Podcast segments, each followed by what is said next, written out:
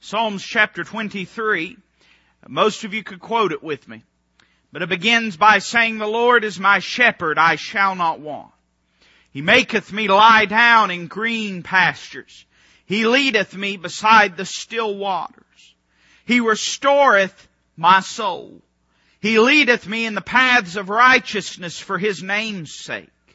Yea, though I walk through the valley of the shadow of death, I will fear no evil, for thou art with me. Thy rod and thy staff, they comfort me. Thou preparest a table before me in the presence of mine enemies.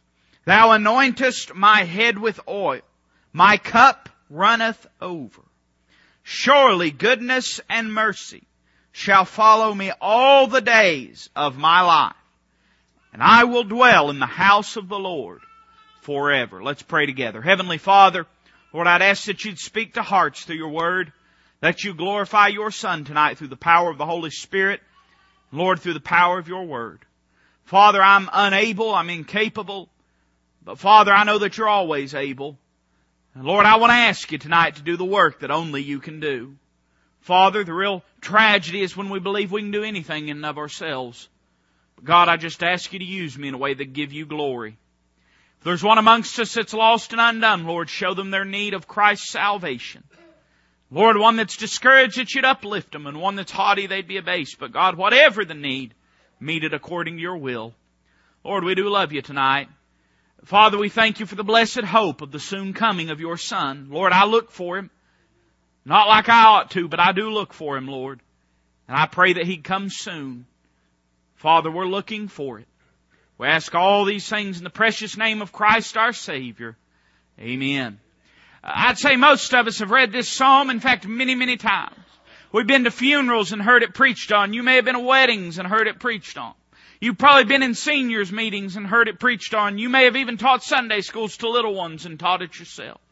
But tonight I just want to take a few moments and I believe this is the mind of God for us and I just want to walk through this passage. And I want us to consider the mind of this sheep that's riding this. The Bible teaches us that this is David, the sweet psalmist of Israel.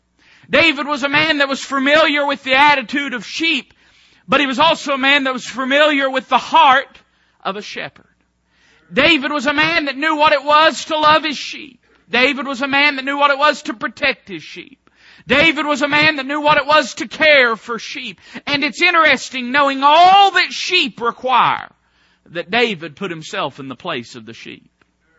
David did not say that my Lord is like a uh, cattle hand herding cattle. He didn't say that the Lord is my administrator. He didn't say that the Lord is my CEO. He didn't say any number of things that I suppose David could have said. He didn't even say the Lord is my king. You know, a king may have some very good subjects, but a shepherd only has sheep. Now there's no question David felt as though the Lord was his king. In fact, he said that the Lord said to my Lord, and he was speaking of his Lord. But in Psalms 23, he places himself in a place of total dependency in the mind of those that would read and sing this psalm. And he says a few things, and I just want to group them very simply. We got nanner pudding waiting, and I know better than to start a riot, amen. But I just want to look at a few things, and I want to say that as we examine David's thoughts, we find that they fall into three basic categories. You may have heard this before, but I want us to note first off that David says a few things that are introspective. Some of you may know what that means, others may not. It basically means looking inside of himself. David looks at his present situation. He looks at himself and he makes a few statements. A few of David's statements are what we would call retrospective or reflective.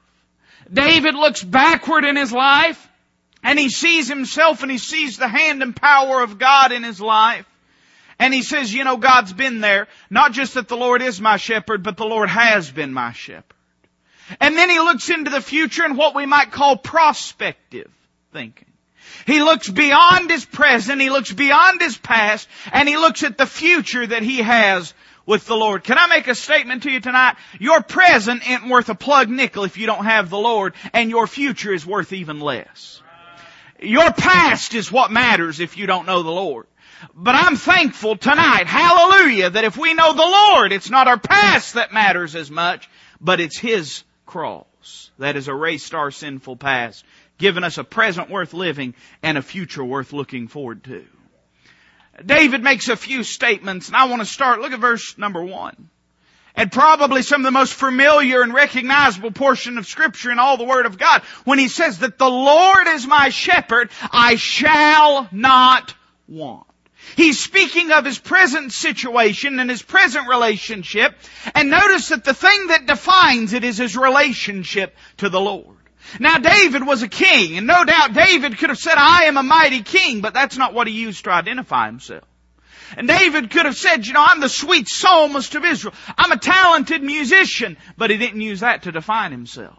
He could have said, I'm a beloved character. He could have said, I am a man used of God. He could have said, God put me where I'm at and in my position. But David said none of these things. When David wanted to define himself, he did not define himself in light of his accolades or achievements, but rather in light of the Lord's relationship to him. Until we as believers begin to understand that if we're anything, we're that by the Lord, we're never going to get anywhere. I mean, until we come to the place where what defines us is that the Lord is my shepherd. That has to be the chief thing. You see, I tell you, a lot of the reason I believe we have a hard time winning people to the Lord, because they see our lives and they see that we're more proud of who we are than who the Lord is. They see our lives and they see that we're more proud of what we've done than what the Lord's done. And so they have a real tr- problem trying to listen to what we say when we say all that matters is knowing the Lord. The fact of the matter is, David said, no, it's not about me. It's about who my shepherd is. He distinguishes the Lord, Jehovah, the God of Israel, the God of creation, the God is, that has created all things, the God that we know as the Lord or our Heavenly Father. He says that, that Lord, He is my shepherd. He distinguishes it as a personal, possessive application. He says not just the Lord is a shepherd, and let me tell you something. This is where the rubber meets the road. Is everybody okay tonight? Is everybody all right? I hope we are. Everybody seems a little bit sleepy. Amen. Uh, maybe you're just a little bit twitchy about that banana pudding. I don't know. Everybody just, everybody raise your hand for me. Would you do that? Raise your hand. All right, raise the other one. All right, everybody clap. All right, do it again. All right, let's. Keep going. I'll drink it in. That's the only applause I'm going to get tonight. Amen. All right, we're all a little better now. You see, David doesn't just say the Lord is a shepherd. The world doesn't mind you saying Christ is a Savior. They get upset when you say He is the Savior and He is my Savior. The world don't have a problem with you knowing something as long as you knowing something don't mess up their system of thinking. They don't mind you, and listen, this is where the rubber meets the road. Okay? Because this is what defines churches and ministries. This is what defines our Christian walk. Listen to me. This is the sword that is sent to devour and the sword that divides asunder in families that Christ spoke of. Listen carefully. People don't get upset about what you will say. They get upset about what you will say about what they believe. You listen to me? People are okay. You can say that you believe Christ is, is the way, but if you tell them that they're wrong for believing He's not the only way, that's when people get upset. And you, you, can say, I believe in old time Christianity and I believe in, in worshiping in spirit and in truth. And that don't bother people. But now when you say something about contemporary religion or dead religion, that bothers people. You see, there's a difference here, and David is, is culling the herd, so to speak. David is making a distinguishing statement. He does not just say the Lord is a shepherd. It doesn't bother the pagans to say that, that Jesus Christ is a God. That doesn't bother them. The Muslims believe that Jesus Christ is a prophet. Uh, the, the Mormons believe in what they think is Jesus Christ. The Jehovah's Witnesses believe in what they think is Jesus Christ. But when you say the Lord is my shepherd, not just a shepherd, but the shepherd, and he's my shepherd. That's a distinguishing thing. That's when it, you begin to lose friends. But let me tell you something. You're never going to help those friends if you're not willing to make that distinction. Because it don't help anybody knowing that Jesus Christ is a God. They have to know that He is the God. It doesn't help anybody to know that the Word of God is truth until they know it is the truth. That's when the distinction is made. I mean, it doesn't help anyone to believe that we have some of the Word of God that don't help anybody. Where is it? If we just have some of it, where is it? If we just have the, the ideas of God, where is it? That doesn't help anybody. That doesn't, that doesn't change anything. But now when you say we have the perfect, inspired, plenary, perfect, perfect, spotless, without error, preserved, inspired Word of God, that's when you begin to lose people. People get upset at that. You know why? Because if you say your Bible's right, you're saying their Bible's wrong. Mean, common sense dictates that. But do we stand on truth or don't we? You see, David says the Lord is my shepherd. He says, I know He is a shepherd and I know He is the shepherd, but He goes further and He says He's my shepherd. What a blessed thought. David speaks of a person, you don't get much more personal of a relationship than between a shepherd and his sheep. They spend day and night together. The shepherd is responsible for the tending and watch care, and not just like cattle. I mean, cattle, let's be honest now, cattle really don't take a whole lot of watching to do, do they really? I mean, I had a cow when I was growing up. Uh, now they take a lot of work when, when it comes wintertime. You gotta winter them, you gotta feed them. I understand that. When I was growing up, tell me this is not the most hillbilly thing you've ever heard in your life. My first, my first pickup truck I got by trading a cow for it. That's certified redneck right there. I mean, that's, that's not none of this buy a new pair of boots and, and, you know, and the latest country CD and I'm a redneck. I mean, that's bona fide. That's redneck right there. But I, uh, I, I'd bought a, a cow from my granddaddy. He had bought it at auction. He didn't want it, so I, I bought it from him and, and, uh, I didn't never have to do nothing with that cow. It just ran with the other cows. But now sheep didn't like that. You see, the cows, you get the right fencing up and they're alright. Uh, their chances are they're not going to get out. A sheep will look for every opportunity that they can to get out. You know, you and me, we look for every opportunity we can to get out. We look for every opportunity we can. You know, that's why that Paul said uh, to give no occasion to the flesh and to give no place to the devil. Because all he's looking for and all your flesh is looking for is a place. And if they can find it, that's all they need. No, you and I, you see, we're looking for a place to get out. We have to have a lot of watch care. Aren't you thankful that we have a Lord that watches over us and has that much watch care? Listen to me. If it was up to me, you better be thankful I'm not God. All right? If it was up to me, uh, there wasn't a single one of you be in good shape. I'm thankful that the Lord is God. I'm thankful that not only is He God, but He's my shepherd. Because He's my shepherd, David says, I shall not want. We can take that a lot of different ways, and I know that theologians or theologians falsely so called have debated for many, many moons about what that means. Does it mean I will never have a need? Or does it mean that in having the Lord, I will never have a desire for anything else? What does it mean? Well, I believe it means a lot of things, but I believe it means this to put it very simply. It's the shepherd's responsibility to see to the needs of his sheep. And the sheep, if he's got the shepherd, he's got all of his needs met. You see, a sheep without a shepherd is helpless. But a sheep that's got a shepherd is absolutely providentially provided for in every way, shape, fashion, or form. You see, it's all about the shepherd. Uh, the sheep isn't looking for the shepherd for part of his provision. He's looking to the shepherd for all of it. The sheep isn't looking to the shepherd for part of his protection. He's looking to him for all of it. And David makes a very simple statement concerning his relationship to God by saying, because I have the Lord as my shepherd, I have everything that I'll need. I may not have everything I'll ever want, but I have everything that I'll ever need. In Him I have all the things I could ever ask for. In Him I have everything. Let me tell you something tonight. We gotta start preaching heaven sweet. We gotta, we gotta start preaching Christ sweet to sinners. You know that? I mean, we need to preach hell hot. Don't misunderstand me. But I'm saying I think we've downplayed how good the Lord is today. I think we need to be real open with sinners about what the Lord can do for them in their life.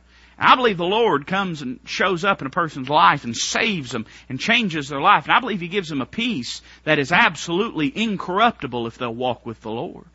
I believe if He gives them a joy that no man can take from them.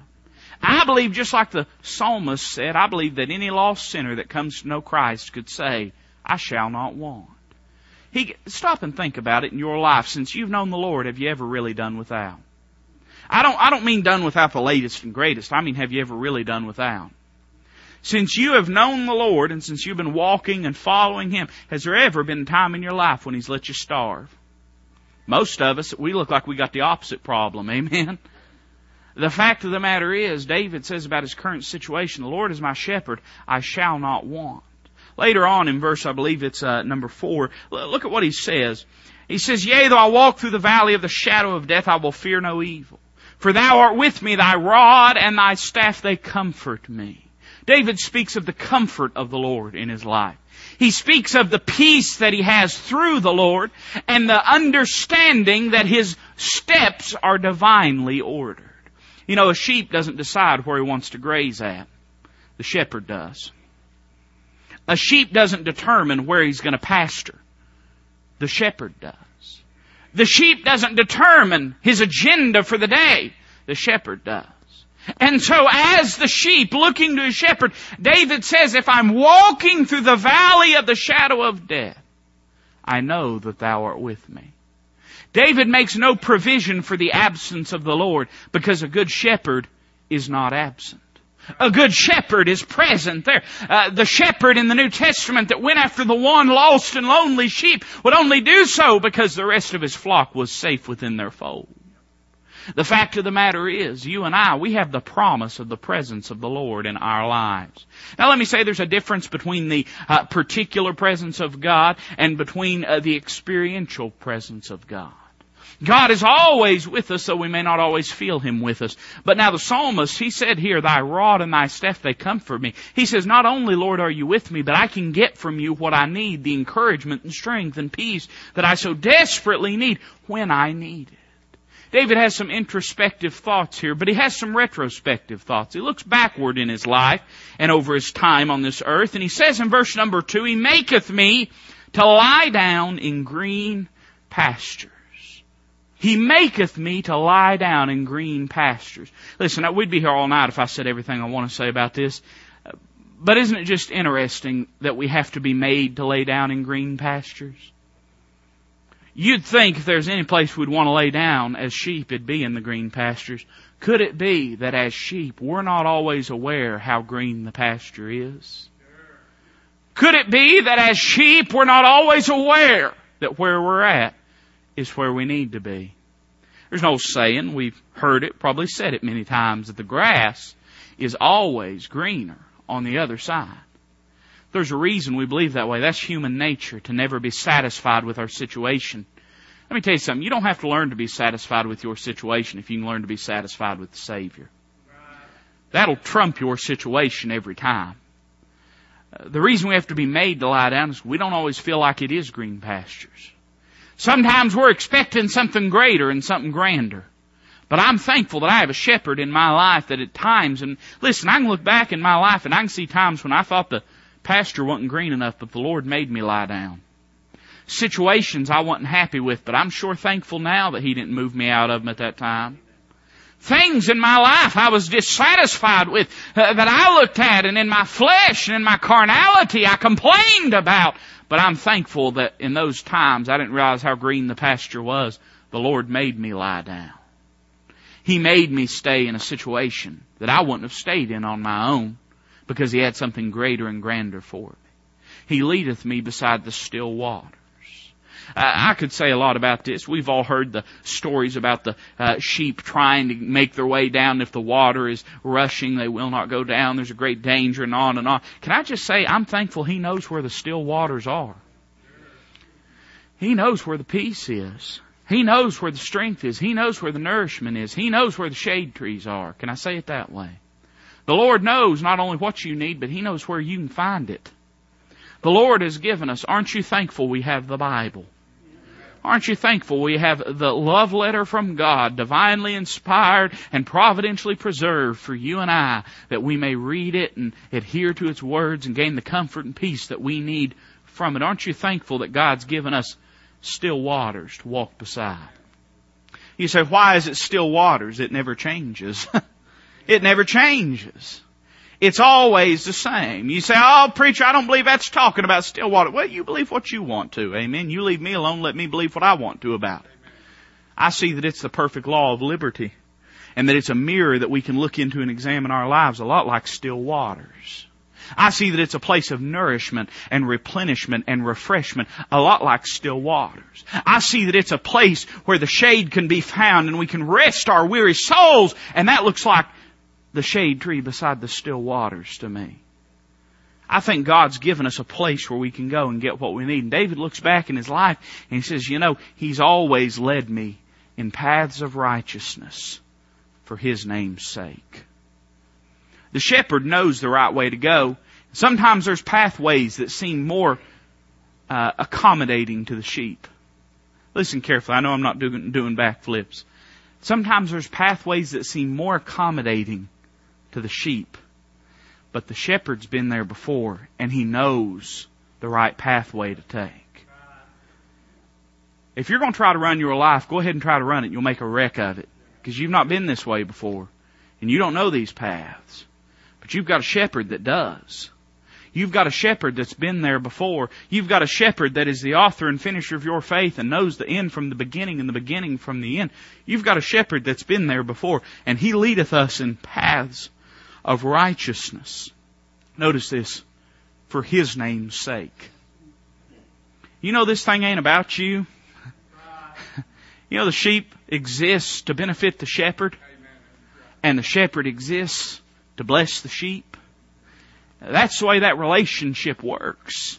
I understand that uh, you might raise sheep for a slaughter or for sacrifice, but the typical shepherd in these times, unless they were raising a, a, a flock particularly for sacrifice. Typically only one sheep would come out of it each year, or uh, two sheep or three, however many, but the whole flock wouldn't be. Usually they were raised for their wool. That's what they were raised for.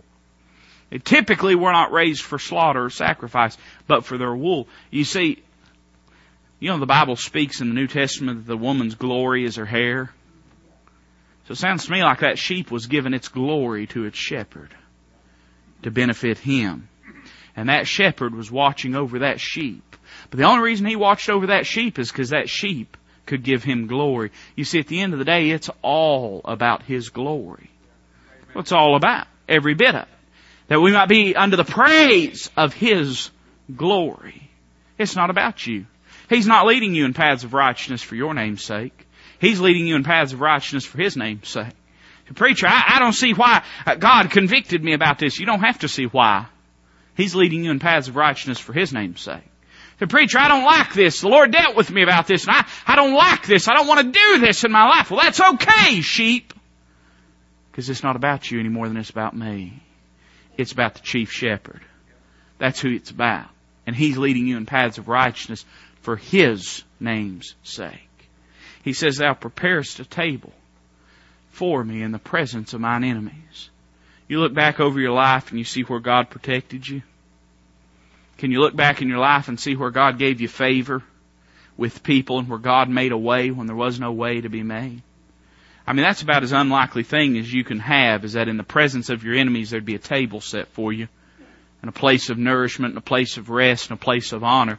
David looks back, and certainly David could say this. He could look back at his life when God took him and put him into favor with the Philistine king and allowed him to live when God had, a, a, for a short period of time, put him in favor with the man that would be his mortal enemy in his life. When God had time and time and time again preserved David and prepared a table for him in the presence of his enemies. He watched over him, he protected him. But then he goes to the perspective. He says, Thou anointest my head with oil, my cup runneth over. Now, we've moved past the language of just a shepherd and sheep. And yet still these truths are correlating one to another because he's speaking. You wouldn't prepare a cup for a sheep. Uh, David, almost as though he's just overtaken with the goodness of God, moves outside the realm of the metaphor that he had been using. He just speaks of the goodness of God when he says, Thou anointest my head with oil. Oil, many times in the Word of God, is a picture of the Holy Ghost, particularly as it relates to anointing he says, not only have you done all this in my life, but you've given me the Holy Ghost to live within me. I understand. I understand in David's life that the Holy Ghost didn't indwell people uh, perpetually and eternally. I understand that. But the Bible speaks of the Spirit of the Lord being upon David. And there's no question that you and I, brother and sister, we got something better than David had because we don't just have the Holy Ghost on us, we have Him in us. He's living within us. You see, it's the shepherd that's allowed for that. And he said, my cup runneth over. I like those. Old B.R. Lakin used to say, I like them, I, I, I like them running over crowd. he said, I don't like that cup half full crowd. It's I, I like that cup running over crowd. He say it it blesses me to see people get blessed when Brother Cup runs over, Brother Saucer gets some too. I like people that are so aware of the goodness of God. By the way, you know we should be. We ought to be able to take, we could take any one day out of our life and shout the rest of glory over the goodness of God just in that one day. I mean, hey, you woke up this morning and you wasn't in hell. That ought to be enough. That ought to be enough. But then beyond that, most of us rolled out of a bed nicer than 90% of the world sleeps in. And we got in a car nicer than 90% of the world owns.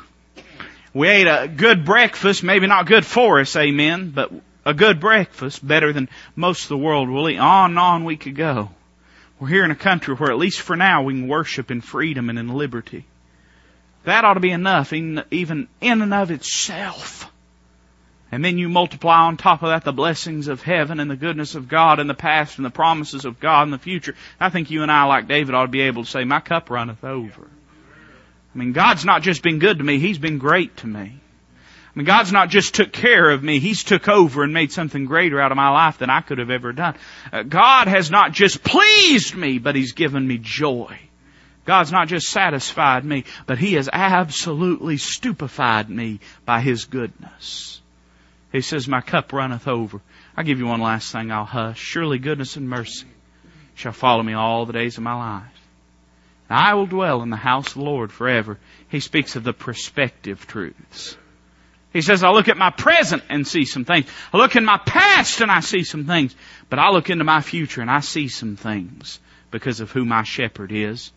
And he says concerning his walk on this earth, surely goodness and mercy shall follow me all the days of my life. I'm interested by those two statements, those two thoughts. Anything could have been put there, Brother Ralph, uh, and would have had some degree of truth. Certainly in our life, uh, mercy and grace will follow us all the days of our life. Uh, surely in our life, uh, truth and righteousness, and on and on we could go. And yet the Bible says goodness and mercy. Wonder why that is. I like to think it's because of this. We see in the picture of the shepherd leading the sheep, and before the sheep is the shepherd. That's who he's looking to. That's who's guiding him. But behind him is the wake of his life, whatever he's lived and whatever he's done. And do you know that as you look back in your life, you'll find that everything after you've been saved has fallen into two categories. You'll see the goodness of God and you'll see the mercy of God. You'll look back in your life and you'll see where God's been good to you that you didn't deserve it. You'll, you'll look back in your life and you'll see where God has been good to you when you wasn't good to Him. You'll see all the good that God has done. But let me tell you something. There's a tendency for us to also see all the bad that we've done. What, what tends to the bad? The mercy of God. You'll see places where you went your way and God protected you. You'll see places where you did your thing and God did His thing. You'll see places in your life where you messed up and where He covered up. You'll see not only the goodness of God, but you'll see the mercy of God. What better future could we have I will dwell in the house of the Lord forever. What's better than that? Who'd ever thought that sheep dwelling in the Lord's house? Who'd have ever thought about that? Who would have ever thought? I mean, typically the sheep's place is not in the shepherd's house. But then you and I, brother, we've been elevated beyond that of just sheep. We're sons. We're sons. In this life, He's the shepherd, we're eh, the sheep, the sheep. The Bible says in 1 Peter 5 4 that the chief shepherd will appear one day with a crown of glory that fadeth not away. At that point, we'll no longer be just sheep to a shepherd. I understand, beloved, now are we the sons of God. I'm aware of that. But What I'm saying is there's a brighter future and a better day coming. And we're going to dwell in the house of the Lord forever. Forever, forever. That's pretty high living for just a sheep, don't you think?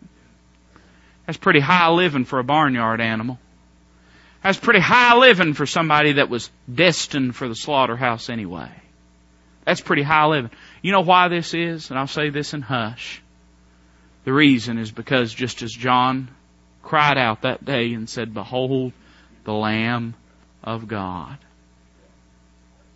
He was slain as a sheep. As a sheep before her shears is dumb, so he opened not his mouth. When he resurrected the third day, he didn't get up as sheep, he got up as shepherd.